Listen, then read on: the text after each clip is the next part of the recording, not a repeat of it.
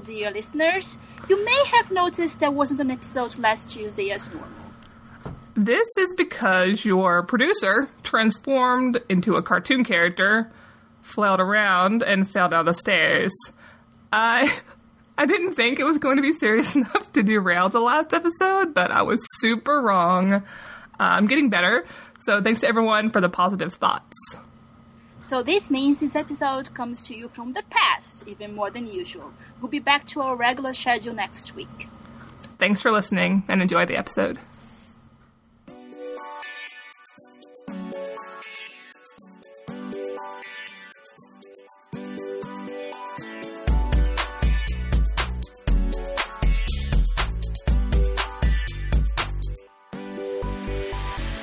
Hello, I'm Renay, and you're listening to Fangirl Happy Hour for Tuesday, March 10th, 2015. On today's show, we'll take a detour into our Fangirl History Vaults. First up, Ana makes me watch 12 Monkeys, one of Ana's favorite SF movies. Next, we briefly come back to the present to talk about a much discussed challenge by KT Bradford exhorting fandom to read beyond their comfort zone. Then it's time for Ana to take the plunge and read my recommendation, the beloved manga series One Piece. With me today to talk about all of these things is my fellow fangirl, Ana. Hi, Ana. Hello, Renay. How are you? I'm pretty great. How are you? I'm fine. A little bit sad because Agent Carter is over and done with. You told me that it was going to be eight episodes, and I just didn't believe you. And now it's over forever. And there has been no news whatsoever about a possible season two so far. Not that I have seen. I've I've been checking and following people online to see if there's anything, but there hasn't been. And I still have. I actually haven't watched all of it yet. I still have two episodes left, and I'm saving them for a rainy day, I guess. The dark times when you need a hit. dark times, yes. and um, but yeah, but I'm sad that it's over, and I hope there's a second season. But apparently the numbers were not very good. I don't think so. I think I, looked- I looked at the numbers, and the numbers look fine and comparable to Agents of Shield, as far as I can tell. From what I know about you know ratings numbers, I'm not like a Nielsen expert. I just feel like the whole media storm around that show set it up to fail from the very beginning. So the whole dialogue around the show was like, it's not doing well enough. It's not doing well enough. There was actually a good post about this on Tumblr. Do you think it was a, kind of like a, self fulfilling prophecy kind of thing? Maybe. Uh, I don't know.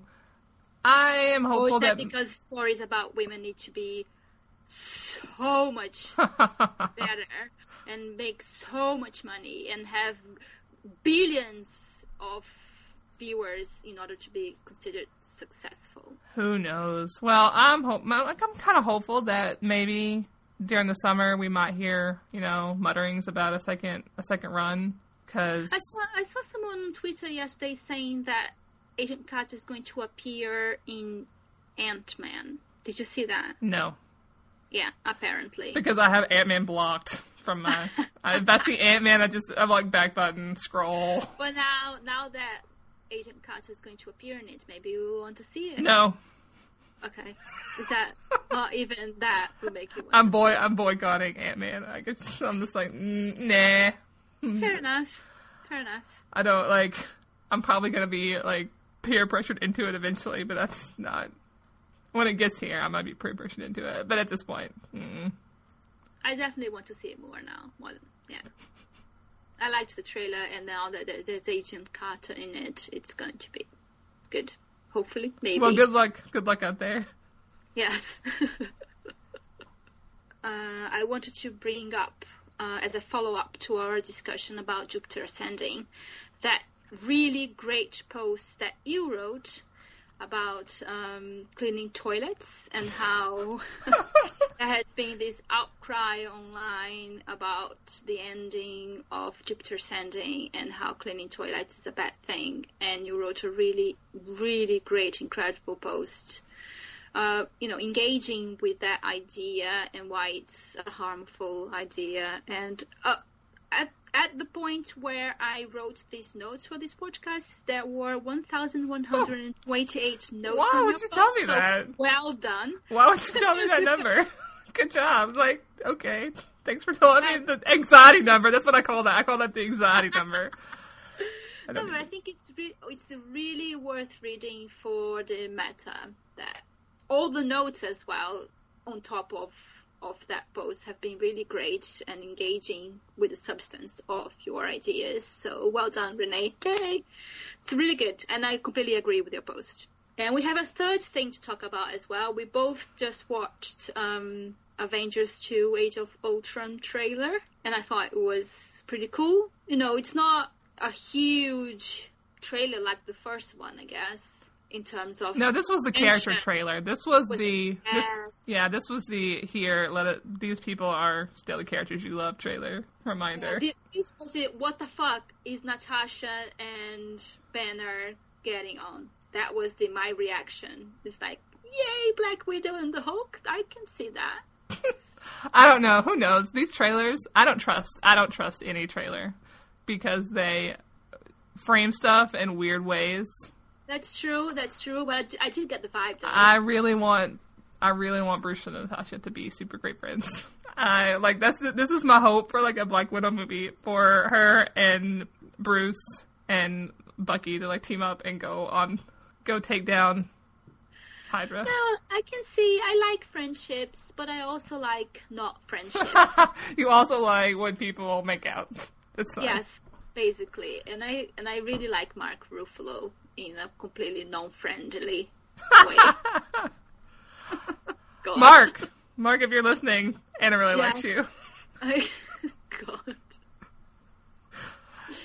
Oh, he's nice. I like him. You should follow like- him on Tumblr if you don't already. I do actually. He's super. He's super entertaining, and on Twitter. Yeah, Although he's really into like saving the world, and he tweets a lot about saving the world, and I'm just like, I'm tired.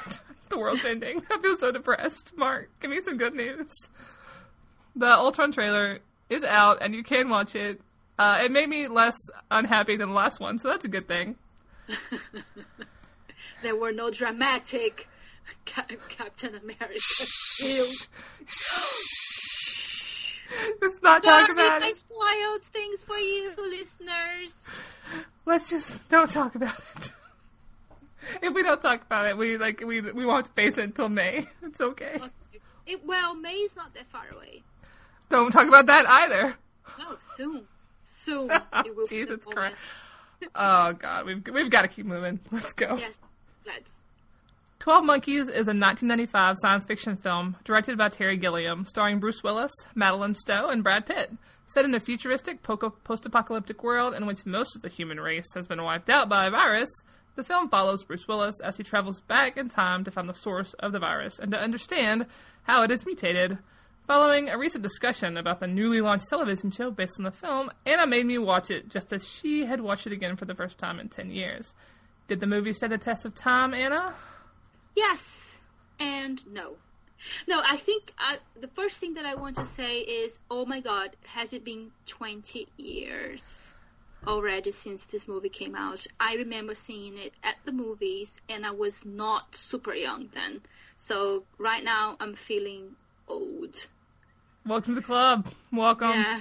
Yes, it was an interesting experience watching it again. I've I've watched it multiple times when it came out. I think I've seen it twice at the movies at that time, and then I I had the DVD, uh, and I watched it several times, and then I hadn't watched it for the past ten years. So I watched the TV show that just came out, the first episode, and uh, and then we talked about it, and I decided to watch the movie again, and I really liked it. I still really liked it. It was just different from what my memories of it were. That's that pretty meta. sense? No, that's really meta considering that's what yeah, the movie's right? about. Good job. yeah, thank you. Yes, I still really like it, and I think I still really like it for the same reasons that I liked before. I liked for the story. I like for the time traveling shenanigans, for the tension, for the puzzle, for the way that it builds up from the opening scene with Bruce Willis having what we think at first a dream. Well, it is maybe a dream. His mem- he's dreaming about his memories, say. So I like for the uh, for that part, which I think is why I liked uh, the most about it when I first watched it. But I think in, my in my head, I had this impression that I liked the characters as well, but watching it now, I didn't really care about the characters that much. It wasn't about the characters for me. So what did you think about the movie? I was confused the entire time. Right. So you would think that I would love time loop stories since I spent about 10 years in a fandom obsessing over one in the form of Final Fantasy VIII, but I actually really find them hard to follow. Okay. So and so, therefore, I really think my pleasure from Final Fantasy VIII came from the characters, and the time loop was just in- incidental to the, the to the fact that I liked the characters. So I was as I was trying following this movie because I didn't I didn't really I didn't really like any of these characters much. I liked the the doctor uh, Yeah. before she became a love interest. That was gross. And so, but then like it just sort of fell apart. I just didn't really like any any of the characters, and I found like so many of the performances over the top, ridiculous. Brad Pitt apparently won a Golden Globe for this role. Yes, he did. Yeah. I was just like, oh, 90s, never change. like, this film felt like it was having a conversation with people around me who knew way more about the technicalities of film. It was like an also like a game of like spot the reference, and I didn't catch. I I wasn't catching them. I know there was some like Hitchcock references in there.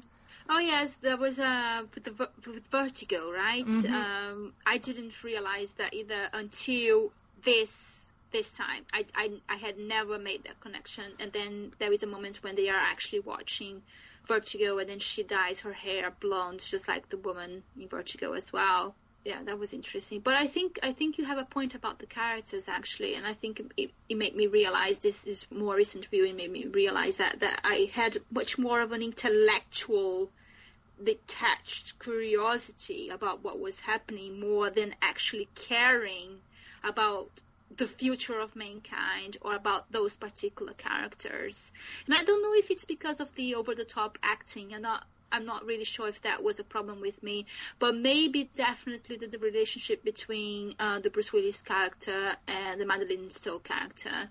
It was it made me a little bit iffy this time around when I didn't have that before that that I can recall. You know, he kidnaps her.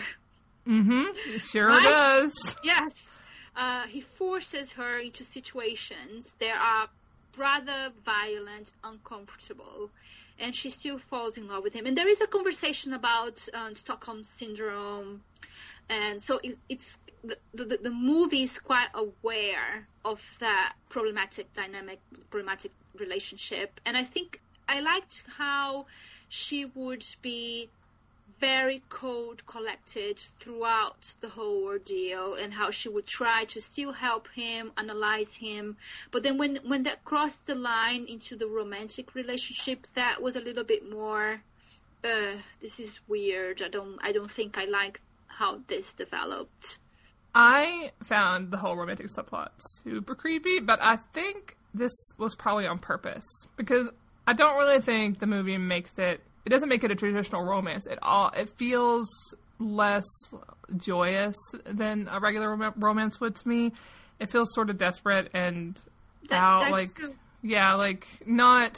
You know, yeah, I don't know. I can't think of the word or whatever, but it feels really, Tragic. yeah, it feels really tragic. And I mean, that's the whole purpose. Because a time what you can't change, you can't Exactly. change time. and and you and you know and you know that because from the beginning you know what's going to happen even though you don't realize until the ending although when from the moment when she dyes her hair you kind of realize that the visions or the dreams that he was having were actually memories from when he was a child seeing himself and Madeleine So it took me way longer. yeah It took me until she, like, after she made the phone call. Okay. That's when I finally figured out all the connections, and I'm like, oh, okay, that's great. But yeah, this, yeah, this kind of this movie was like really like a puzzle. Like it wanted you to figure it out, and Yes. I'm really bad at movies like that. I'm like, I really, I'm not really great at figuring, especially when they have a specific thing they want you to figure out. If they just want to give you a movie and have you interpret it whatever way you want to, I'm okay with that. But when they they actually have a point and they want you to figure the point out, I'm really bad at stuff like that. It's, like a Rubik's cube, and I'm bad at Rubik's cubes. I don't know. That was my favorite part. That that's exactly that's exactly what I love about it. What I still love about it. It's it's the puzzle aspect of it. It's trying. It's the figuring out where where things are going and how they are going and how they were put together and how all the back and forth come together. That that that I love that kind of movie. I love that kind of story. It's it's, it's it gives me an intellectual kick that kind of counteracts the fact that I wasn't that invested in the characters themselves. Usually, I'm much more of a character um, driven um, reader or viewer. Those kinds of stories, I'm, I'm, much more into that. But for that specific one, I think I think for most time travel stories, actually, because I, I, I love time traveling. I, I think I love them because I get that intellectual kick out of it. It is what makes me want to go back to them over and over again. And eventually I get a little bit frustrated because I don't get as much out of the characters in those stories. Because I think that for the time traveling stories, you end up not paying attention to the characters that much. Because I think you concentrate so much in building up the puzzle and, and making sure that there are no loopholes, there are no things that will break that chain of events um, that maybe the writing of the characters fall outside the scope of what they are trying to do. I was going to say that one of the things that I, f- I find fascinating about this movie, and I think that it's something that is not really how all time travel stories go, is that is the fact that he travels back in time not to change the past, which would be your first instinct, right? To, tr- to, travel back in time to change the horrible thing that happens to mankind. And from he, himself, he never really even tries because he knows there is no changing history. He just wants to get this tiny piece of information so that he can go back in the future and then from their point onwards make that change. And I find I find that fascinating about this movie and about this story and about this character because he he also because I think it would be like an, an heroic move even even if if a naive move to go back and try to change things. But he never really tries that. This is why the romance is so tragic as well well when he does try to start try to trying to change things everything does he he doesn't well i mean the fact that he's trying to he knows he has to go back. He knows he can't stay. So this whole romance itself, oh, okay, that's true, is just doomed to failure. No, but no, because for him, he does his job, which is to give them the information. So for for him, his mission is complete. From that point, when he leaves the message to them saying, "Well, it's the doctor, it's the doctor who has the virus," he thinks that his his mission is complete, it's over, and therefore he's free, except that he isn't because it has already happened because he saw that when he was a child. I'm just really bad at time loop stories. Let's be real. So interesting fact about this movie: it was nominated for the 1996 Hugo Award for Best Dramatic Presentation. Oh, no way. Did it win? No, it lost to Babylon 5, The Coming of Shadows. I don't. It's just really funny to me to go back in time and look at what, people thought like were like the good movies. I don't know what else was on the. I don't actually know what else was on that Hugo ballot, but I just found it really funny that this movie was on. That's interesting. I didn't and, know. And it lost to a television show because this was before the split, right? This was before they split into short and long form. Okay. Oh wow! So now I'm feeling like, uh, so a lot of people thought that Babylon 5 episode was way better than this movie. Wow! I never watched Babylon 5. No, I'm also behind on that, which makes several of my friends very sad. So you can explain the end of this movie to me. Is it a happy ending or is it a not a happy ending? Because the whole his whole job was to tell the scientists where exactly. the mutated virus started, like where, like what yes. caused it. And he does that. He tells them who it yeah. is, and then at the very end of the movie, you see one of the scientists sitting next to him. Yeah. So, so does that mean happy, this? It's a happy ending for humankind. So he was he got to be like he was the hero and he saved the day. He was yeah. Except absolutely. he died horribly. Yes. So I'm not reading that wrong, right? I just feel like I'm No. trying to be tricked. No, no, it is yes, it is a happy ending for mankind if you care if you care about mankind at all. I mean, I guess. yes, right. yes. Honestly, I cared way more about the animals. This is not a good sign. I was like, please don't hurt an animal. If somebody hurts an animal in this movie, I'm gonna be so mad. No, that's true. Uh, no, I didn't care for the animals. Sorry. Um, But they were animals. They're innocent. I was so scared for the animals. I did, however, like that they like it was like a little red herring. Like you thought the hu- the human race has fallen and animals have ta- retaken the earth. Well, not Yes. really. no, not really. It was just it was just um, escapees from the zoo. and so it hasn't even been that long. And so I think that I thought that was a, like a really interesting little trick that they played on us, and they did it several times. Yes. Um, which is really kind of cool. It's because it's a movie about how memory alters your perspe- like your perception of how events are supposed are supposed to go. I think that was a really neat Well, thing. I think I think the most interesting thing I think uh, about all of that about the science around the, the movies that within 30 years they were able to master time travel, but not to source the mutation of the virus. And you would think that the latter would be easier than time traveling. so within 30 years from 1996, humankind were so clever they invented time travel. but they couldn't what- solve a virus. They couldn't solve a virus. And I also wondered, okay, is this is this the United States? So where was the rest of the world? They don't matter. And only white people survives as well. So there's that. Well, I don't. Like, I didn't dislike the movie, but I was also just really confused through the whole thing. You know, when a mo- like you feel like a movie is uh, talking over your head because you just don't have the toolbox to engage with what it's trying to do. That's how I felt Okay. most of the Fair time. Because I don't, and it might be that I also haven't seen enough movies by Terry Gilliam to like have a sense of him as a creator. Okay. I don't think I have either. Anyway, so I think that this was an interesting exercise. I really liked doing this. And, Yeah. Uh, I'm, I'm, should I apologize? No, you shouldn't. I need to probably go and. Here's the problem. I missed out on a lot of these movies as a kid because I just didn't have access to them. We didn't like my theater. The theater that showed movies didn't often show a lot of movies. Period. And also, it was 35 minutes away, so I didn't get to go to the movies very often. I, th- I think in the 90s, like I made it to the movies like maybe, maybe 10 times, maybe in the 90s.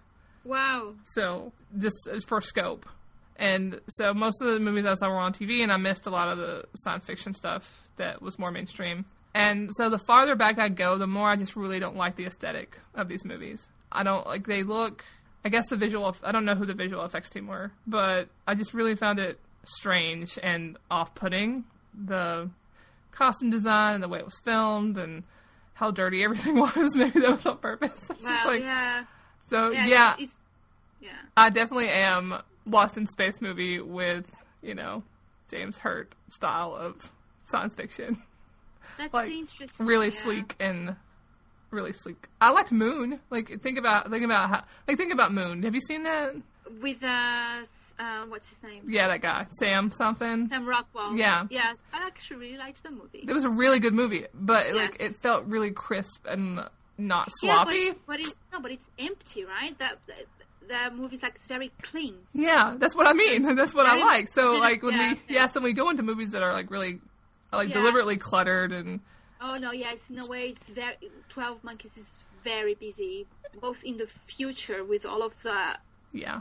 You know a lot of people in cages, and you have all of those cameras and all the television sets that interview him. It's kind of like it, gives an idea of a very chaotic, busy future dystopia kind of thing. and it feels un and it feels fake. It feels fake to me because I think I've just been so spoiled by computer graphics that so many of these things just feel like they're manufactured. So, like the my suspension of disbelief is broken. Like the time machine thing in this movie, like where they put him into a hole in the wall. I'm like, what the fuck is this? Or like the costume he puts on in the beginning to go outside. I'm like, what the hell is this? So I just really think it's just me not growing up in this world where you you came to the graphics as they improved, whereas I came to the graphics once they were already like already improved, like the the visual effects. So, And s- how old were you when this movie came out? You were in your 1995. I was oh, I was a teenager. Yeah, so I wasn't that I wasn't that old. It's just that I missed out on it. Um, I missed out on these all, all these things. okay. I didn't dislike it, but I was also very confused, and it took me to the end of the movie to be like, ah, I don't get it. Well, I still liked it with with some reservations, but it's still I can I can understand 20 years ago Ana really being Mm, yeah. into that movie. I bet if I had seen it as a kid, I would have liked it a lot more because I was way more open to way more open to like really shitty shitty graphics. let's, put it that Well, way. Thank you, thank you, Renay.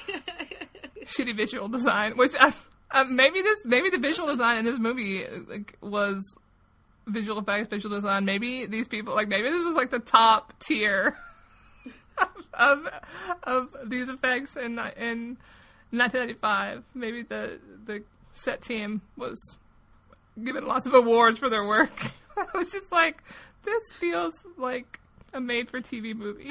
I think this is actually a possibility. I'm gonna check it out and see if it won anything.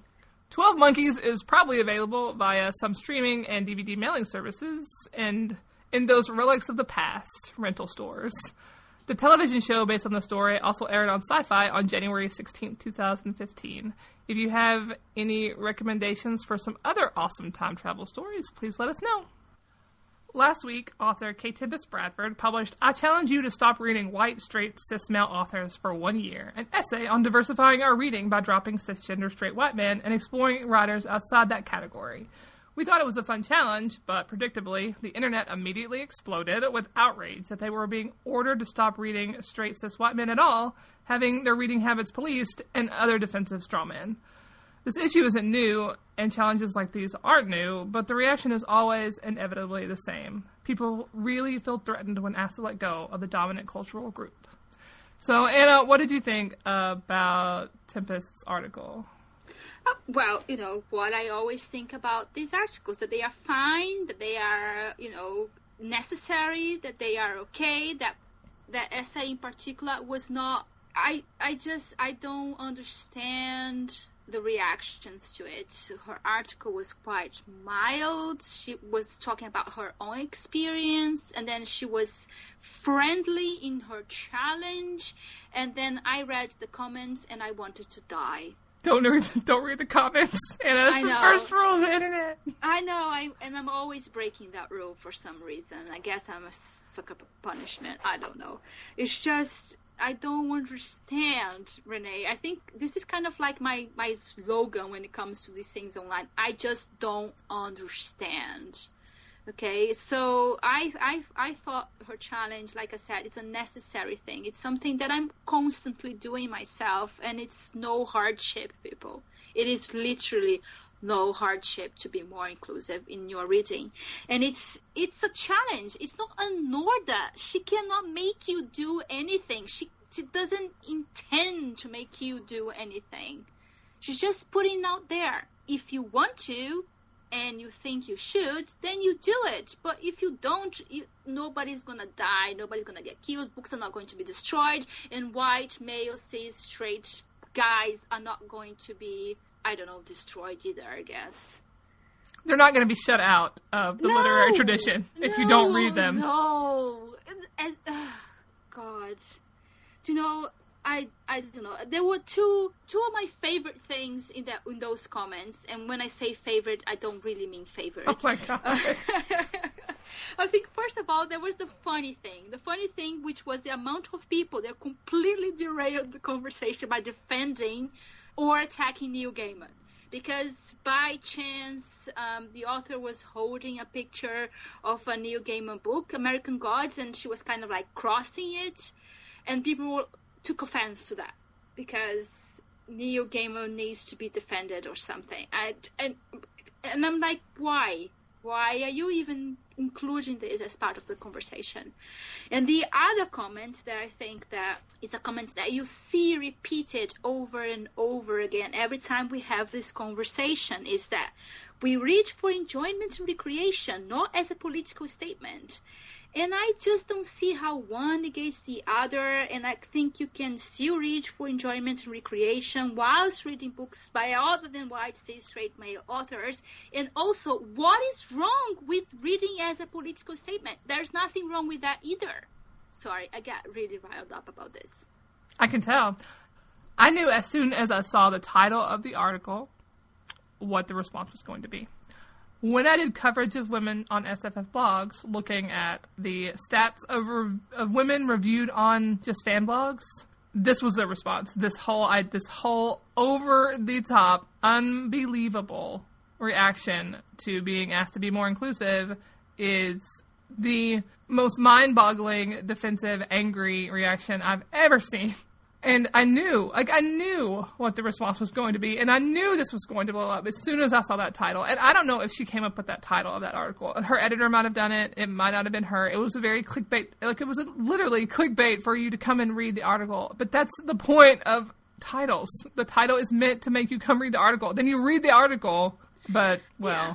we saw. that that was but this is how SF fandom reacted when I said, "Hey, maybe we should be more inclusive in our reviewing." This is how they reacted. This is the same way. Well, I guess in a way I understand when when you are confronted by your own privilege. It's a painful thing. It's something that is hard to do. I do that all the time. I, I am a woman, but I'm still white. I'm cis. I'm straight. I have all sorts of, of privileges, and I'm constantly, you know, checking them. And so, so I, I kind of understand, but I or maybe I don't understand. I just, it's just that people take that challenge as something that is harmful, but it's not. It's not a challenge out of hatred. It's a challenge out of love for reading. It's it's it's it's a challenge out of love for doing more and different things and discovering different worlds. Why would you not want to do that? Why would you want to limit yourself to a certain type of story written only by a certain type of author? Why would you not want to expand your world. Why is that a bad thing? I again, my slogan, I don't understand. I don't know. It's it's there's also the whole thing that goes along with that as well, which is the, you know, why would I do that? Because you know, I only I want to read what is good, so it should be based on merit, not on whatever. It is, and this is like you know, we, we don't pick things randomly. Random doesn't really exist in publishing we, we talked about this before. It is there is a whole system of privilege around stories and about who writes them, who gets to review them, who are reviewed the most, where, and who get and, be, and, because who gets the more visibility and who gets the more visibility goes into award lists and then become bestsellers and so on and so forth. And it's always the same people. So why do people have this reaction? It's that's a good question. I don't understand why people have this reaction. All I have been able to figure out is that when faced with the fact that they're being called on their privilege, even indirectly, they get defensive, they get angry, and then they respond to an attacker that doesn't exist that's inside of them exactly. because they're they they feel guilty and they don't know how to process it because it's a real that's and I'm not going to pretend it's easy. It's not easy. It's really a hard thing to do, but yes. it's very very valuable and worthwhile to make I, the effort. And you don't have to do it. You don't have to walk through these things in public. If you if your reading is 95% white and 80% male, you don't have to talk about it in public at all. Nobody is going to come to your house and publish your reading stats and if if you're embarrassed about it, all you have to do is just quietly add some add some different people to your reading list, and nobody's go- ever going to know. And what like what is there to lose? You might read a bad book, but you might meet a, read a bad book by a white person. So what's the True. so what's the big deal? It's always a risk. Exactly. It's the, yes, exactly, Renay. I mean, back in back before I got it, like back before I was focusing on this years years ago, I my reading was bad. I didn't read a lot of women. Uh, most of most of my reading, uh, when I wasn't reading romance, was by by white men. and I had to make a really conscious effort to undo that. And a lot of the, a lot of the answer to that was turning around to read a lot of romance because at least then I have women on my list, and then I just kept I kept adding intersections of identity, and that's how I fixed it. And I, it took a long time, and it wasn't overnight, and it was hard, and I was embarrassed a lot of the time when I would find books that I would have not picked up if I hadn't made a conscious choice to do it, and I liked them and I was just like, why have why did like why did I lock myself out of this for so long? It's embarrassing, but you don't like you don't have to take the challenge in public. And I feel like a lot of the responses people being being like, oh God, I don't want to do this in public. That's embarrassing. I feel like that's a lot of the, like the guilt and embarrassment is a huge factor in some of these responses. It's really interesting. I never I never thought about it that way. Laura I Resnick mean, um, yeah. wrote an entry that Foz took apart very effectively, I might add. The amount of like rhetorical hoops that people jump through to like discredit or mock Tempest's article just were like, are you joking? Really? Do you, do you realize you're on the internet, right? Like, yeah. Uh, was like that, that whole, that whole, that whole, that whole entry by R. Resnick was unbelievable but Foz Meadows' um, answer to that was super good. It was uh, one of the things that it's really interesting to me is that is when people say that they it's so hard to find what should we do? Should we just look for pictures of people? And it's like you are on the internet. Surely you have seen or somewhere all of those articles about reading diversely, about we need diverse book. The amount of lists that are coming out on a weekly basis everywhere, everywhere. It's easy to find. Just Google it. Just Google they it. They don't even have to Google. They can go on Twitter and be like, I would like to read some of this category of author. Can somebody help me out? You're going to get retweeted. People are going to send you recs. People will drown yes. you in recs. You don't even have to look for it. People will do the work for you on Twitter. That is also true. Or you know, there are lists on Goodreads as well. That it's it's easy right now. Right now, it is easy because people are doing the work. Like I said, people are gonna do the work for you. They are doing it. There are every week I see more and more lists of all kinds of um, diversity, you know, uh, intersectionality is really good as well as like women of color or LGBT women of color. There are so many stories and so many books coming out right now, and it's it's just easy. And like like I said, why would you want to limit yourself to one type of story only? So for myself, right? So I think I've talked about this before. Um, the book smugglers, uh, in terms of my own reading, I have been making an effort, conscious effort to see what is it that I'm reading. Like you, I used to read a lot of men, and right now my reading is 80% women to 20% men, and to of those 20% male authors, I try every time I pick up a book and it's a book by a man, I will see if it's uh, if if it's a person of color or if it's someone that identifies differently or if it's someone that has come out as gay or or transgender. And if if not if not one of those then i would check to see if the characters are diverse. And if they are not i will not read it. I'm sorry.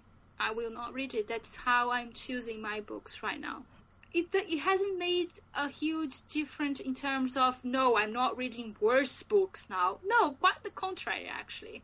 Like last year when i make this this this effort to read like this it was my best reading year by far. What do you have to say to that people of the internet who think that your reading quality will decrease or some such ridiculous bullshit because you you do know that white people got all the writing talent, right? That's that's that's true. Of course, it's in it. it's yes, in, it's yeah. they are born. It's part of the white genes, I guess. Jesus Christ. Good. I haven't really been focusing so much on my reading recently, which is not a good thing. But I actually went and looked, and actually I'm not doing that bad, even though I haven't been paying attention. Still, like my numbers right now are 15 women to three men, and the men are actually a little higher because technically in my in the way I count, I I read a lot of comics and graphic novels, and I count the artists as part of the creative team. So I count the, if, if the if the artist is male, I count the artist as as with with the author. So I'm so technically it's like more it's like 15 to like seven uh, because there's some male artists in there, but that's still really good. That's still like for me not paying attention. But that reason it's so good is because I've just made it a habit to be really careful, and so it it so now it just naturally flows. That's how like that's how my reading goes, and you can make that possible. You just have to work at it a small amount. Yes, and it's yeah, yes. Tempest made the point in one of her posts about how because it was it in the article or was it in the post a follow up post that she made? I can't remember. Because she does this, she ended up reading. She read She ended up reading some white men, but she reads books by white men that are really, really good. Because when she makes the exception, she's making it based on like recommendations and her social circle or whatever. So she's reading really quality books because she's being selective. And I thought that was a really great point. And I think that's good. Like I still read white dudes all the time. Like several of my favorite authors are, you know, white men. Like, um, John Scalzi, James S. A. Corey. That's two dudes, so three. So, and like they're they're they're pretty white and straight as far as I know. And I can still read their books and read other things too. I'm not like even if you took the challenge for a year, like you can modify that challenge. Like, right. I just I don't understand. A few years ago, yeah. I did I did a thing where I had to read five women, and then after I read five women, I could read a book by a man, and that worked out fine. That was just make it fun for yourself. It's a challenge that could be fun, actually. Do you know? Yeah, it could, like it doesn't sound like. it's not like you are. I, I I don't know, Renay. I just I don't understand people's logics. I just I just don't understand their thought processes when when these things happen. It could be a fun challenge in so many ways. It could. You know, and she listed really good books as well for people to try and get a hand in trying her challenge. She was so helpful and everything. Well, the so internet. What re- else could you possibly ask? Well, the internet repaid her for that kindness, didn't they? Yes. Shoveled oh some. So the the comments went on and on. I felt so bad for her. I'm like, oh, jeez, I'm so sorry. The internet's being a jerk. But you know, but there were people there who were actually really helpful as well and really. Um, supportive. Like for example, Uncanny Magazine um, is going to give away a copy of the third issue, if I'm not mistaken, to those who take up the challenge. So you know there are really cool people as well supporting her. yeah, that is, was really neat. Yeah, that was really cool. K. Tempest Bradford's essay is available at xojane.com. Give it a read and let us know what you think. One Piece is a Japanese manga series written by Eiichiro Oda. It's been published in Weekly Shonen Jump since 1997 and is still, in the year 2015, ongoing. The most recent volume released in the US is 73, although in Japan volumes are up to 76. One Piece tells the story of Monkey D. Luffy, who eats a devil fruit that gives him the properties of rubber, and his adventures after he grows up and leaves home to become the next pirate king. So, Ana, this is a story very close to my heart, and I'm very, very nervous about how you liked it I loved it. I really enjoyed it. Yes. it was. It was. I thought it was so much fun. I think I, I get nervous because a lot of people. I feel like a lot of people think that manga is for kids. I don't think that at all. And but I mean, it is obviously. it is for kids, but it's also. One Piece is also I think for adults in particular, actually, because it deals with it does that neat thing that that Pixar kind of does, like when they make movies on two levels, where they it's really funny for kids and then they'll like have humor that the kids are going to find funny but the adults also find funny but in a different way. I just i don't i don't engage with stories that way in a way that oh this is for kids or this is for adults. I've always i've always i've always approached stories from the perspective this is a good story is a good story is a good story so i don't care if it's people think it's for kids if people have written it for kids, if the kids are the intended audience, if it's a good story, I'll read it, I'll enjoy it. And this is what happened with One Piece. I thought it was immensely fun. I didn't know what to expect, to be honest, because I was introduced to this by you, Yes. as you know. Yes. Uh, you brought it to my attention over um, Smugglivus. If you, our listeners, if you don't know what Smugglivus is, it's a month-long um, celebration of books that the Book Smugglers, my blog, uh, uh, with um, my blog partner Thea James, we do that every month in December.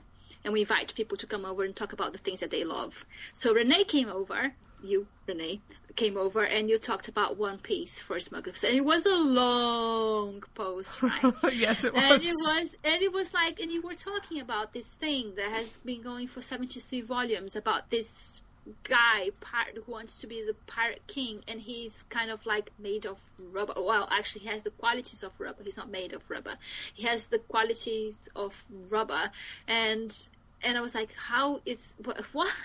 How is how is this a thing and um and that's only the beginning, people. Like, if you ever even think about reading this, having the qualities of rubber is just really like doesn't even start to scratch the surface of this thing. Okay, there are people that are like fish, fish people. I don't. Yeah, okay. It's a, it's a, it's a thing, and you can, and, and it's like, and he uses this the, the qualities of rubber to great effect as well because he goes like oh, I don't even know how to explain this. So basically, like for example, when he's in a fight scene, fighting scene, and he's going, he's being attacked by a cannonball. So he just inflates himself, but he just doesn't inflate himself. He goes gum gum inflation or something like this, and it's hilarious because it's so over the top surreal. And I think that's those two words or those two descriptors are probably the best ones for this year. Over the top surreal. would you agree with that, Renay? Yes, I would. Uh, One Piece is both over the top and surreal, and it will rip your heart out of your chest. Okay, so I haven't got to that connection yet with the series apart from the last volume, That you read, Yeah. which was volume nine. Which was volume nine. Yes, Yeah. I had I read the first nine volumes and I already bought the next six. So Oh Jesus! I've really hooked you in. um, so great. the yeah volume nine was when i first felt it felt it in my heart Mm-hmm. that those characters were worth fighting for sticking with but i kind of understand that this might not be for everybody Yes, it's very the art. I most the most of the time people cite to me when I try to recommend to people. They cite the art, or they they cite, oh, that's for kids, and I'm not interested, and I can't convince them otherwise. So those are the two like main issues that I have when wrecking this manga. But yeah, I really think that that's why I, I I told you when I I wrecked it to go up to volume eight or nine because I, I really feel like if you get to those like especially if you get to volume nine and you just don't feel anything for these characters, the manga is not for you at all. but i don't understand saying what does that mean saying the art is for kids? It's it's full of bloody battles with people being trumped on punched chopped to bits with blood everywhere. How is that for kids? If I could explain the the way people think about literature for specifically marketed to kids, because I think One Piece is like, specifically marketed to like a, a younger audience. It's just the marketing. But I mean, if I could explain it, I would have solved the mystery of how to wreck it to people. I think some people just have a president, but some people just have. It's like that whole gross adults read YA thing that goes around once every three months. Oh, you um, know, that, that was one just yesterday Yeah. let's not go there because, Yeah, it's just it's, it's it's the same thing, right? It's just it's snobbery, I guess. And I admit that the story is it's long and it's winding and it's like those, you know, it's like if when you were a kid, if you were a writer and you would write epic adventures in like a notebook that would go on for like you know two or three notebooks. No, yes, I think I think if there's one criticism that I could offer for those first nine volumes that the fight scenes were super long. Yeah. It's just they would go on for forever and ever, and it doesn't get and any. the same fight scenes. It doesn't get any better. Like he loves his fight scenes. I'm just warning you now. Like I do a lot with the fight scenes. I do a lot of like, like I'll skim through and see what happens, right? And then I'll finish the volume, but then I'll go back to the fight scene and make sure I didn't. Like I'll I won't like I'll read like I'll read it I guess, but I'll read it after I finish the volume if that makes Yeah. sense. There is a lot of uh, information in the panels as well. I think there are some of them are quite busy, and I think the fight scenes sometimes it's really difficult to tell what's going on. I Who's just punching what? What's punching who? What is happening Yeah. exactly? I just assume that everybody's just everybody's getting punched, and I just move on. Yeah. Okay. Yeah, that's fair enough. Um, That's kind yeah, because the battle scenes, like the battle scenes, continue to get more, it, like they get longer and more intense. But I also think as the characters grow, especially Luffy and Zoro, the fights have more characterization in them as you go into and farther into the story. The, the the the fights also become a tool of characterization. So in the early volumes, you can pretty much just you know like skim through them or bypass them completely. But as you move into the later parts of the story and the characters are getting stronger, you got to pay attention to them because what's happening in the fights is also developing the characters oh, themselves. Okay, that's interesting. That's good to know. Did you I- notice? Did you notice the thing about Zoro and his little bandana? Did you notice that? It took me. It took me into like Ira had to point it out to me actually. What thing? Where he he wears a bandana on his arm. It's a black bandana, and he'll and he takes it off and puts it on sometimes. Yeah. um, if you'll know, like if you keep reading, which I thought this was really cool, and I don't, and I think you have to be very observant because I I was on volume like twenty five or thirty before Ira even pointed it out to me, and I had no clue that it had happened. He only puts that bandana on when he's serious. So if he doesn't have the bandana on and he's fighting somebody, he's not taking them seriously. Oh. And it's just this really neat little piece of characterization that never gets. I don't. I don't remember it ever being commented on. It's just there. Okay, that's interesting. And I really, I really liked Zoro. Yeah, it's- Zoro is my favorite character after Luffy. Luffy is my favorite character, but Is he? yes, That's interesting. I, th- I find, well, at the moment for me, he reads more like a, a goofy kid. like a dumb sack of bricks. Yeah. Oh boy, don't you have some joyous moments coming coming up? I think, I think the, I think the turning turnaround point for me with Luffy was, I think, in the last volume that I read. I think it was um, volume eight or nine. I don't remember now. But it was when there was this big revelation about Nami, right? About her real motivations of uh, who she really was and, and the secret that she was hiding from them all. And and Luffy, he was like, I don't want to know. I don't really care. I don't want to hear the reasoning behind anything. I'm just gonna go and I'm gonna get my crewmate. So I really, I really liked that piece of development there for Luffy and Nami. But f so far, my favorite character is Sanji. he's he's really great. I really love him. I really love the whole thing. Oh my god, the whole thing with him and Chef, and then the chef calls him by his name. And I'm like, that was the moment when I cried for the first time reading this series.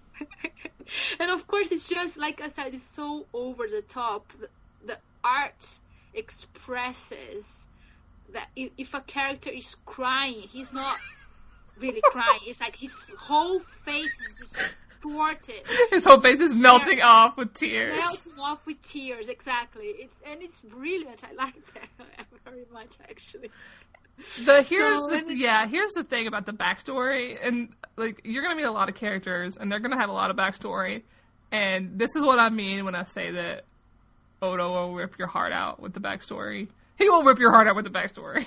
that's, that's what I mean. Like that's it's, it's flat out.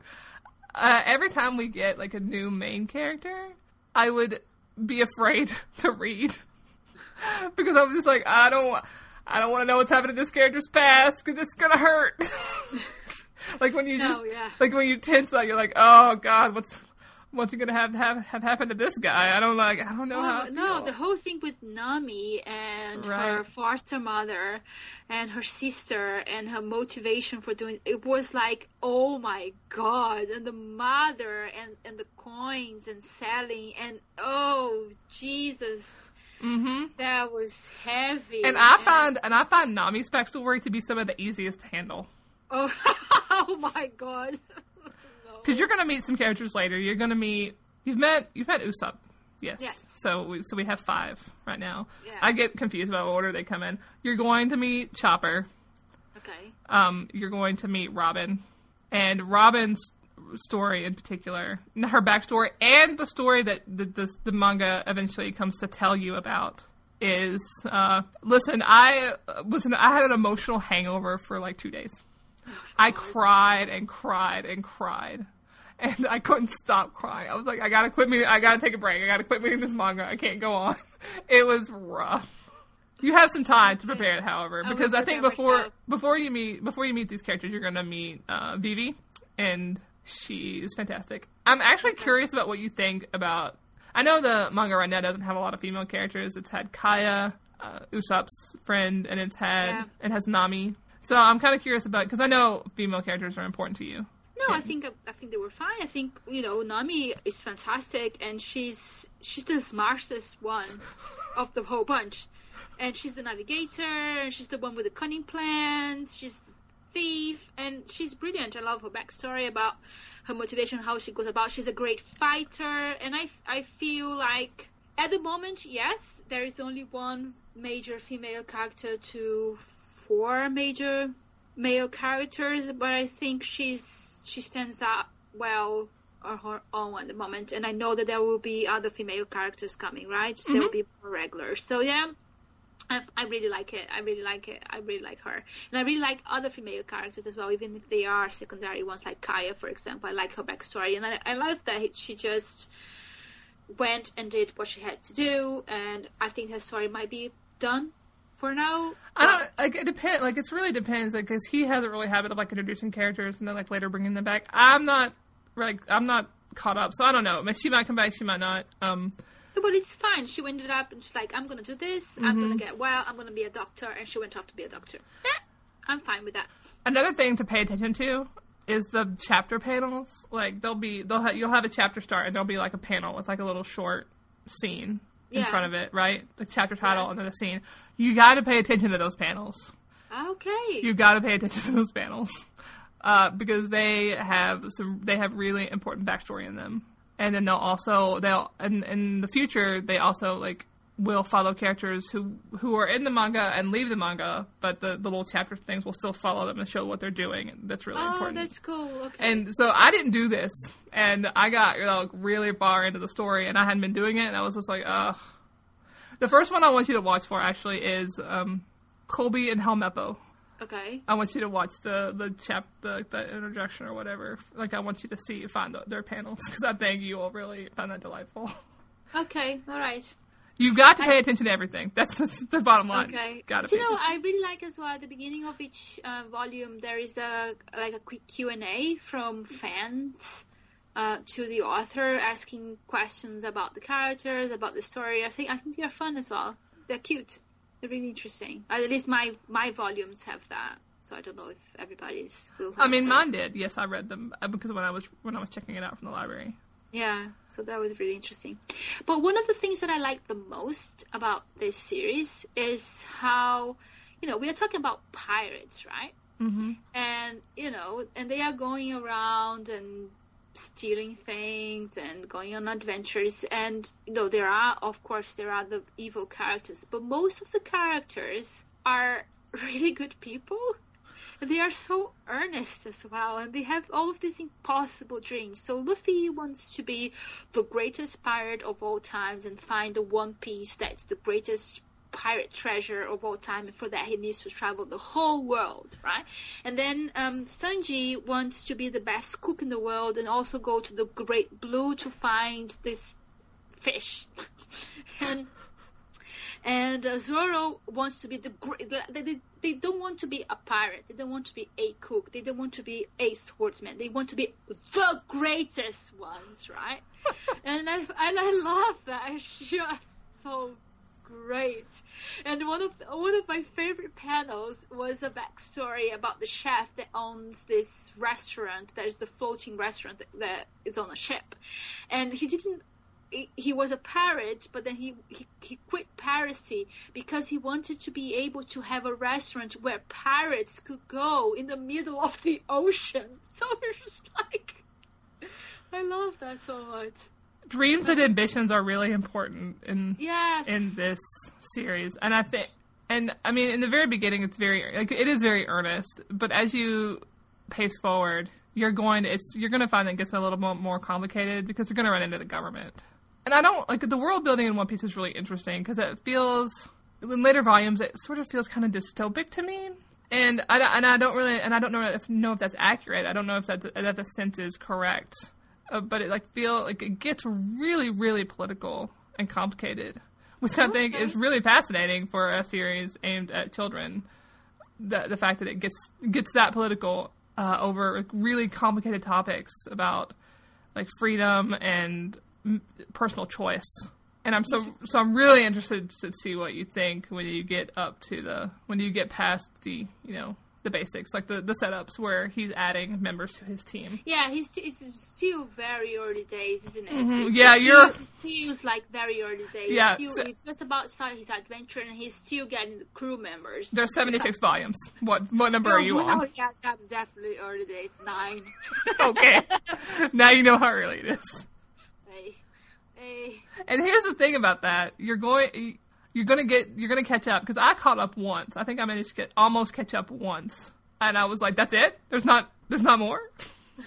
and I wanted like you don't ever you you you think you would get tired of it, but once you just get hooked into the story, you just want it to keep going because they're such great characters. Yeah, they are really great characters. So this was a success, I'm guessing. Yes, it was. It's a success. Thank you very much for that recommendation. Yay! Yay! I'm so glad you liked it. I was really nervous. no, I really did. I really did. I think, yeah. It's exactly. It's exactly. I think your post prepared me well for the the over the top surreal bits. Yeah. Okay. That's I good. Your, I think your post prepared me well. I think had I not known what to expect with the gum gum. oh, hilarious. So yeah, the devil fruit is the best. I'm really glad you liked it. One Piece is available via collected volume and hard copy or ebook at your local book retailer. If you've managed the feat of strength that is reading One Piece, please come tell us what you thought. It's okay if you need to cry. Uh, please be cautious of spoilers as Ana is still early on in the series and I've only made it through Thriller Bark so far. Okay, it's time for recommendation. Ana, you're up first. What do you have this week? Right, okay, so I have a duology it's called um, The Story of Owen. It's the first book, and The Prairie Fire is the second book. They are a YA duology uh, by E.K. Johnston, and Prairie Fire is the second book that just came out this week. And they are about dragon slayers, and it's alternate history in a world, it's our world, but only with dragons. And dragons, they are attracted to carbon emissions. So basically, whenever you have a big town and you have a big factory and you have cars and you have uh, carbon emissions, the dragons are attacked, attracted to it. So basically, the world has had to adapt to this, and, and, and people just go and live in farms and, and, and far away from, from big cities. But the dragon slayers are mostly engaged by the government to work for the government near the big cities because they need to protect the oil, you know, the main production centers. Uh, so it's kind of like a political thing, but it's really fun as well because the, the books are narrated by a bard, and the bard is a it's a, it's a girl. She's a, a musical genius, and she is uh, the best friend, and she follows these dragons dragon slayer called Owen, and Siobhan, uh, the bard, uh, is the first bard in centuries, basically, and she has been um, contracted, say, by uh, Owen's aunt who used to be the greatest dragon slayer of all time. And it, it's a great story. It's fun. It's it's really thoughtful in, in, in a way that it builds the world building around this whole thing. And and it's a very diverse world as well. So, for example, the greatest dragon slayer, like I said, she uh, is a woman. She's retired now, and she's married to another woman who is a blacksmith in charge of making her wife's swords. And it's it's just it has really cool imagery. And i love those books so much and i highly recommend them.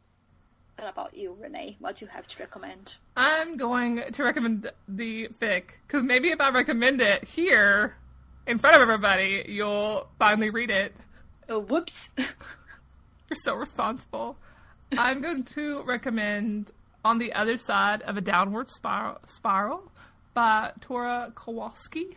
It is a Steve Bucky story where Bucky Barnes adopts a baby. That's the story. It's actually, there's more to it than that. He's not well and he's trying to recover, and the Avengers get this baby, so they don't really know how to deal with it. So he takes it, and he's really good at, uh, you know, caring for this baby, and it's super cute basically when I recommended this last year, I think I think my thing was like Bucky Barnes was a baby. That was my rec, and I feel like this is a totally valid recommendation, and everybody should read the story because it's so adorable. I've probably read it about you know 100 and you know 50 times at this point. It's great. Come on, Ana. Come on, you know you want to. I know. Okay, listen. I know that you're not like into like babies for yourself, but dudes with babies is great because they're so cute. Okay, I will try, Renay. I will try for you. It's only, only thirty thousand words. It's so cute. Okay, that's fine. That's doable. Ana, thanks for talking with me this week. No probs. You can find links to some of the things we discussed today at fangirlhappyhour.com or on our Tumblr at fangirl.tumblr.com. You can email us at fangirlhappyhour at gmail.com, find our Twitter feed at fangirlpodcast, or drop us an, e- an ask on Tumblr. For both myself and Ana, thanks for listening. See you next episode.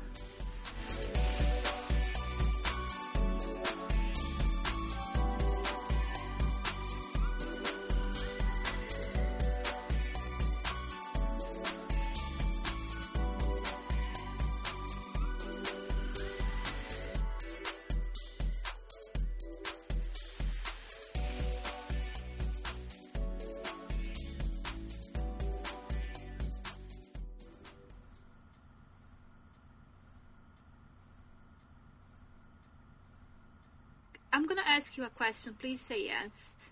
Have you watched Back to the Future? Oh my god. Oh my god, I just can't. I can't deal with this. Yes. Oh.